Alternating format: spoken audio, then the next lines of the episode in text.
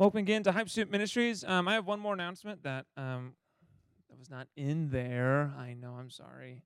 Um, so Kyle and Jennifer, if you want to stand up for a hot moment.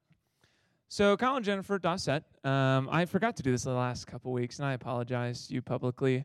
Um, but they had expressed interest in serving in Hype, and they uh, observed for a few weeks, and they uh, decided to make a commitment to serve Hype for at least the calendar year. Um, and so Kyle's going to be joining sixth and seventh grade boys small group, and Jennifer will be joining the sixth and seventh grade girls small group. So we want to welcome them, respect them when they are talking to you, when they're interacting with you, and please take time to get to know them. They're awesome people from the, just a few conversations I've been able to have with them. So we want to welcome them to the Hype Student Ministry team. Yes, you can have a seat. Thank you. Um, I'm, I know for me, I'm super excited um, to kick off our new teaching series, Gospel um, Living in the Local Church, as we study through the book of First Corinthians. And this study of First Corinthians is going to take us the rest of the ministry year until we uh, end our Sunday nights in April. Um, we will be i know that seems a long time but we're going to go through five sections of First corinthians. We're going to break it down into five different areas uh, sections of identity sexuality idolatry unity of the church and then we're going to finish talking about uh, the resurrection of jesus christ and correcting false teaching. So that's going to be the five topics that we're going to cover throughout the rest of this uh, ministry year. Now if you were with us last year we took the entirety of the ministry year to go over which book Yes, Jack. The book of John. Actually, I got ahead of myself. Um, who was here last week? Raise your hand if you were here last week. I totally forgot to add this in the announcements as well. But if someone, if a student could recite the scripture that we had to memorize last week, they get a free snack from Hype Snack Bar. Asher, do you think you got it?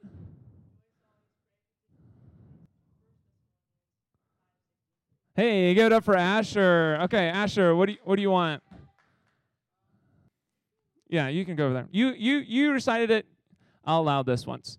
Okay, uh, so last year, going back last year, so we went over John. Jack was right. We went over the book of John. It took us the entire year, um, and we learned about the life and ministry of Jesus Christ. Now, while studying John, we came to the conclusion that Jesus was fully man and also fully God, and uh, that he came to earth to live a perfect life, uh, to be the sacrifice for the sins of the world. And we studied, and we came to the conclusion that the understanding of the truth that if we believe in Him uh, and trust Him as our Savior and commit our lives to follow His teachings, and we are forgiven of our sins and we can be in a right relationship with God. And by doing that, we have the hope of spending eternity with Jesus, with God in heaven after our earthly lives are over. Now, that was a summary of we talked about all of last year. I just summarized like 36 Sunday nights in a short paragraph. Now, take what we learned last year, and this year we're going to take that teaching that we learned, we're going to discuss it on how to live that teaching out within the context of the local church. So, uh, we're going to go through First Corinthians. We're going to see how to live out the gospel, what we taught and learned all last year, and how to live those truths out in the local church. So, before we get into 1 Corinthians, I just want to set the scene a little bit for what 1 Corinthians is going to be about. So, to set the scene for the church of Corinth, which the letter Corinthians was written to, um, I, I want you to imagine a large city, a large city that has a sinful reputation. Think of maybe Las Vegas. Anybody has heard of Las Vegas, Las Vegas, Nevada? The nickname, does anybody know what the nickname of that city is? Las Vegas? That's LA. Sin City. Yes, there is a negative reputation about Las Vegas. Uh, it's nicknamed Sin City because of various temptations uh, from the sins of lust, greed, selfishness, and so much more. Uh, now, I want you to imagine a city like that that has that kind of reputation with no gospel presence, no true church in the city, no one sharing about the good news of Jesus, no good hope of forgiveness of sins. A situation like that should break our hearts and cause us to grieve an entire city living in sin and not knowing about the gospel of Jesus. Now, some of you might be here and be like, I really don't see the problem here. And one, and two, I really don't care. I would suggest to you and I would answer to you that the problem that's that we should care about this because the problem of sin is that it separates us from having a right relationship with God. Without professing Jesus as your Savior and Lord and committing your life to Him, when that person dies, they spend eternity in hell because of their sin. Here we see the town of Corinth that we're going to be talking about, this letter that Paul writes to. We see an entire city of people living in their sin, not knowing that the truth of Jesus so that they can be saved from their sin. This should grieve us. And this is partially why we do world operation, why we go through all the different countries and during our announcement time is uh, to show you the literally billions of people who don't know Jesus and will end up in hell because they never accepted Jesus as their Savior. Now, this should cause us to live on mission and should uh, help us to have an attitude to share the gospel with whomever we interact with. Now, it's this attitude of being missional minded that we see Paul have when he uh, starts the church in Corinth. Now, uh, if you want to read about that, that's in Acts chapter 18. So if you want to read that, I have the reference up there so you can write it down. Acts chapter 18, verses 1 through 17. Paul starts the church of Corinth at this point in time because he is burdened with sharing the gospel with others. Now, after starting a church there, after witnessing and having multiple people trust in Jesus as Lord and Savior, uh, Paul uh, uh, he stays there for a year and a half, and then he moves to a different town to plant a different church in a different town. Four years later, so just kind of give context of when this was written. Four years after Paul leaves Corinth, he writes this letter and he addresses issues that were happening inside the church. Now, with having this mindset, the stage kind of uh, put in front of us to visualize kind of where First Corinthians is uh, taking place, let's start reading First Corinthians. So if you open your scripture notebook uh, to chapter 1, 1 Corinthians chapter 1, and for this evening, we'll be focusing on the first nine verses of chapter one. So, not too many verses. We're not going to take that much time um, in, in chapter one tonight because we had to take some time to introduce it. So, we're just going to look at the first nine verses. Now, there's something interesting about these first nine verses. Jesus is referenced either by name or by alluding to by a pronoun he or him 10 times in nine verses. Now, when I read this, I want you to underline each time Jesus is referenced as we go through these verses to kind of get a, a better picture of what we're going to talk about tonight. So, 1 Corinthians 1, starting verse 1 through 9. So make sure you underline when you see the word Jesus. Paul, called as an apostle of Christ Jesus by God's will, and Sosthenes, our brother, to the church of God at Corinth, to those sanctified in Christ Jesus called as saints with all those in every place who call on the name of Jesus Christ our Lord, both, both their Lord and ours. Grace to you and peace from God our Father and the Lord Jesus Christ. I always thank my God for you because of the grace of God given to you in Christ Jesus, that you were enriched in him in every way, in all speech, all knowledge. And in this way, the testimony about Christ was confirmed among you so that you who do not lack any spiritual gift, as you eagerly wait for the revelation of our Lord Jesus Christ, he will also strengthen you to the end, so that you will be blameless in the day of our Lord Jesus Christ. God is faithful. You are called by him into fellowship with his Son, Jesus Christ our Lord. Hopefully, you were underlining quite a bit. Like I said, it's Jesus is referenced a lot in these first nine verses. Um, and, and I'll, I'll go through them a little bit again um, in case you missed some. So, because Jesus is the center stage, the focal point of this passage, I think it's safe to say that Paul is trying to tell the Corinthians, hey, like you have an identity in Christ. There's a lot of verses talk about being in Christ or Christ being part of your life. And what Paul's really trying to address is the believer's identity in Christ. I'm going to go through that and what that means a little bit. So we see this all through these nine verses. Verse 1, Paul uh, refers to himself as his identity in Christ. He's an apostle of Christ Jesus. And then we see this for the next person that Paul uh, talks about, Sosthenes, who is probably writing on behalf of Paul in 1 Corinthians. He's called a brother. And we can refer that, we can reference that as probably meaning brother in Christ. Verse 2, there's the church of God at Corinth, sanctified in Christ Jesus, called as saints. Verse 4, believers are given grace from God in Christ Jesus.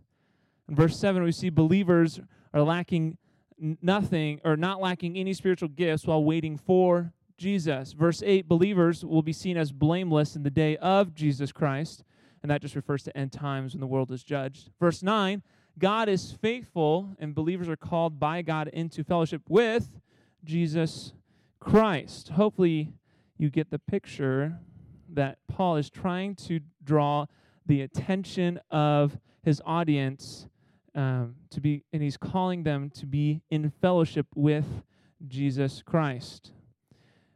Paul is drawing the attention of the readers, of the people listening to him, or listening to this letter being spoken in person. He's trying to get them to understand truths that believers can hold on to who they are because of the person and work of Jesus Christ. Now, there's three main points about a believer's identity in Christ that Paul writes about in these first nine verses that we're going to go through quickly tonight. First point is believers are sanctified. Second point, believers are strengthened. And third point, believers are secured. Yes, I like alliteration, if you couldn't tell. Believers are sanctified, believers are strengthened, and believers are secured. Now, first point believers are sanctified.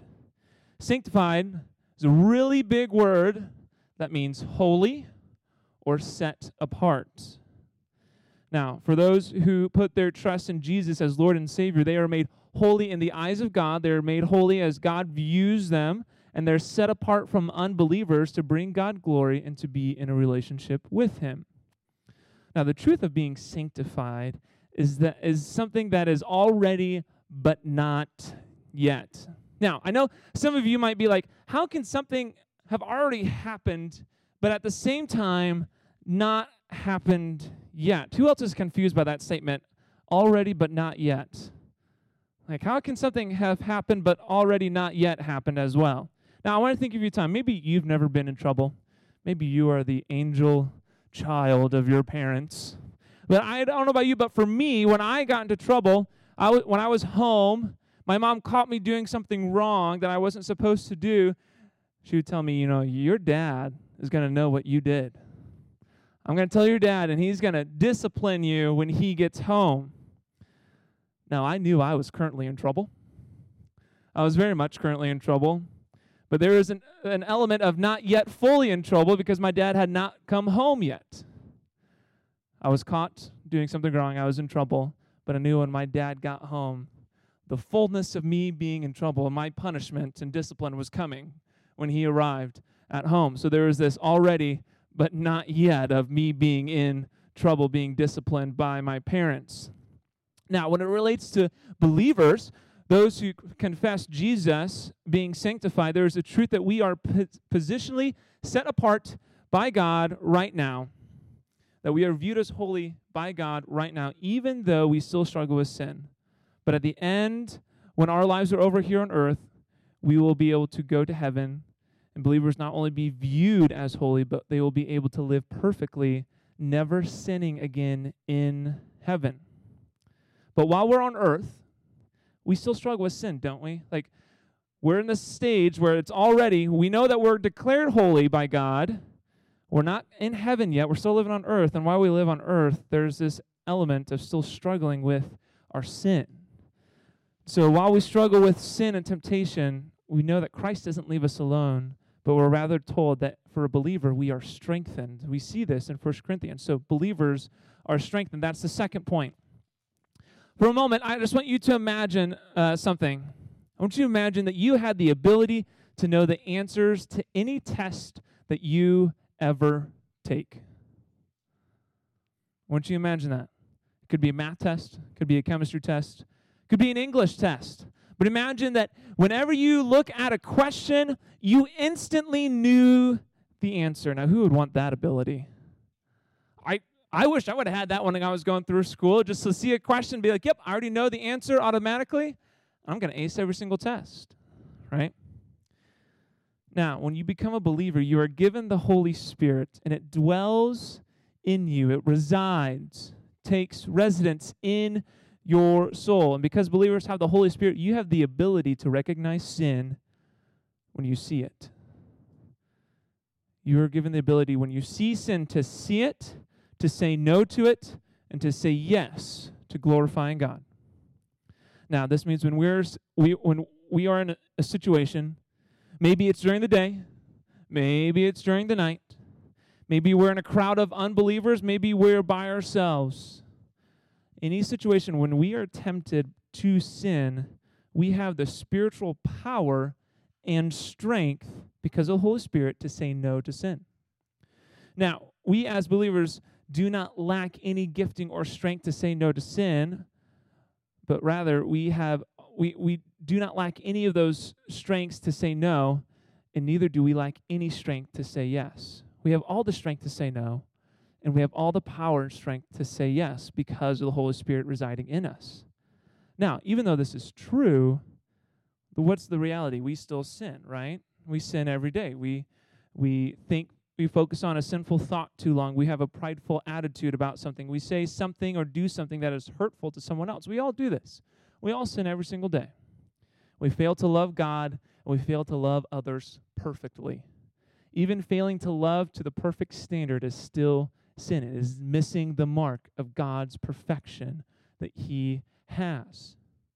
So the reality is, even though we have the Holy Spirit inside of us, we still, if you're a believer, you confess Jesus, we still sin daily.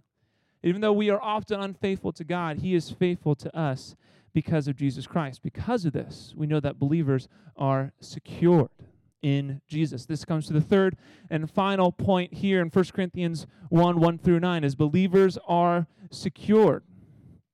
And we see this in the last two verses of 1 Corinthians. So if you want to look at your scripture notebook, follow with me verses 8 and 9. It says, He will strengthen you to the end so that you will be blameless in the day of our Lord Jesus Christ. God is faithful. You were called by him into fellowship with his Son, Jesus Christ our Lord.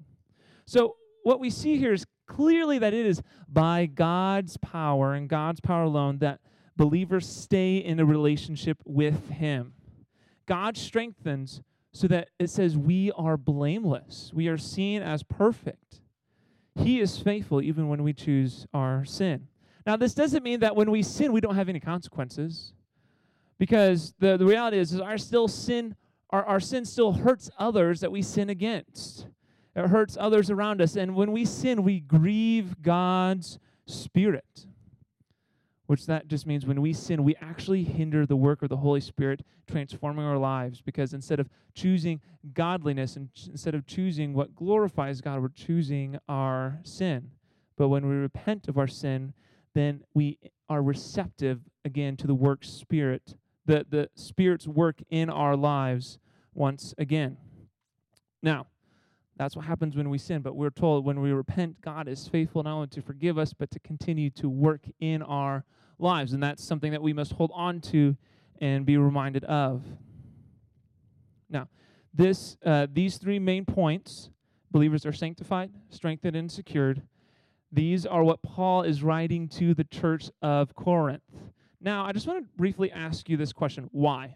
Why do you think Paul is writing this to and starting off his letter to the church of Corinth? Why is Paul writing about a believer's identity in Jesus. What, how does that make sense in the flow of his whole letter? Now, I want to say this. Paul is writing this as a, as a section, as a foundation. He's think of building a house. You have to build a foundation before you can build the walls, before you can put in certain rooms, before you can build a roof.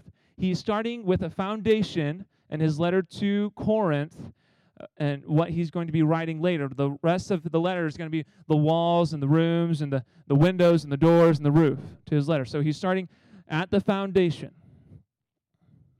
Now, um, he's starting there. He's writing this section as a foundation to what he's going to write later as he will address sin that is happening in this church of Corinth, the sin of there's sexual sin, idolatrous sin, divisions, and false teaching. But this then also begs another question Why is understanding our identity in Christ foundational before discussing any sins that are occurring in the church? Why is this discussing or talking about our identity in Christ foundational before talking about sins in this church? That, that's kind of the root question I want you to ponder and think about because here's the big takeaway that I think is the answer to that question. Is when we choose our sin, when we choose to sin over choosing to glorify God, we have forgotten the truths of our identity in Christ. When we choose our sin over choosing to glorify God, we have forgotten the truths of our identity in Christ. This means that when we choose our sin, we're believing lies that Satan is tempting us with that our identity in Christ isn't good enough, that our identity in Christ isn't sufficient, it, it doesn't satisfy. So, at the root of a situation where a born again believer chooses their sin, they are forgetting in that moment the fullness of their identity in Christ. I think that's why Paul thought it would be important to start off his letter to the Corinthians with truths about who believers are in Christ. And as Paul will continue to address various sins that are happening in the church, we will have the truth about our identity in Christ. We need to keep that in mind as we see what lies ahead um, and for the people in the Corinthian church as Paul addresses various situations. But before I want to close tonight and we go into small groups, I, I just want to ask you this question, this question that kind of comes out of this idea of our identity in Christ. First, do you find your identity in Christ? That's a very foundational question because before you can answer that, or before you go on and learn about other things that we're going to talk about in First Corinthians, before we talk about different sins and struggles and things like that, we first need to answer the question, you know, do we even find our identity in Christ? Do we confess Jesus as our Lord and Savior? Or do we trust in him? Do we submit our lives to him? You know, are we following him? Do we find our identity in Christ? If not, I ask the question, what's holding you back? If you do find your identity in Christ, I ask you, what lies about your identity in Christ are you tempted with that you believe when you choose to sin? If you find your identity in Christ, what lies about that are you tempted to believe when you choose to sin? Because we all believe in something. And if we're not grounded in our identity in Christ, we're going to believe in different lies and temptations that Satan throws our way. And we're going to believe that uh, that Christ isn't as good as he think that, that he says he is. That Christ isn't as sufficient. He's not able to satisfy us as the Bible says he is. That Christ isn't good enough. Those are all lies that Satan tempts us with when we choose to sin, when we choose to do our own thing over glorifying God. I just want you to think about this question. You know, do you find your identity in Christ? With ending with that, I want to close in prayer before we go into small groups. So, you're going to close your notebooks, put your pens away, close your eyes, bow your head, and fold your hands. Father God, I just want to thank you tonight. I just want to thank you for all the students who are here, for all the uh, volunteers who help put on um, our Hype Sunday nights. God, I just want to pray that um, for each person here tonight, after hearing about um, what it means to have an identity in you and the benefits from that, God, I pray that we would um, desire to have our identity in you, that we would desire to submit to you, that we would desire to follow you, that we would desire to worship you in all things and in all ways. God, I just pray that um, in small groups that we would have great discussions and talking about who you are and um, how much we need you in our lives. God, I pray that you would keep us safe for the rest of this evening and as students travel back home. We love you. We serve you. In Jesus' name I pray. Amen.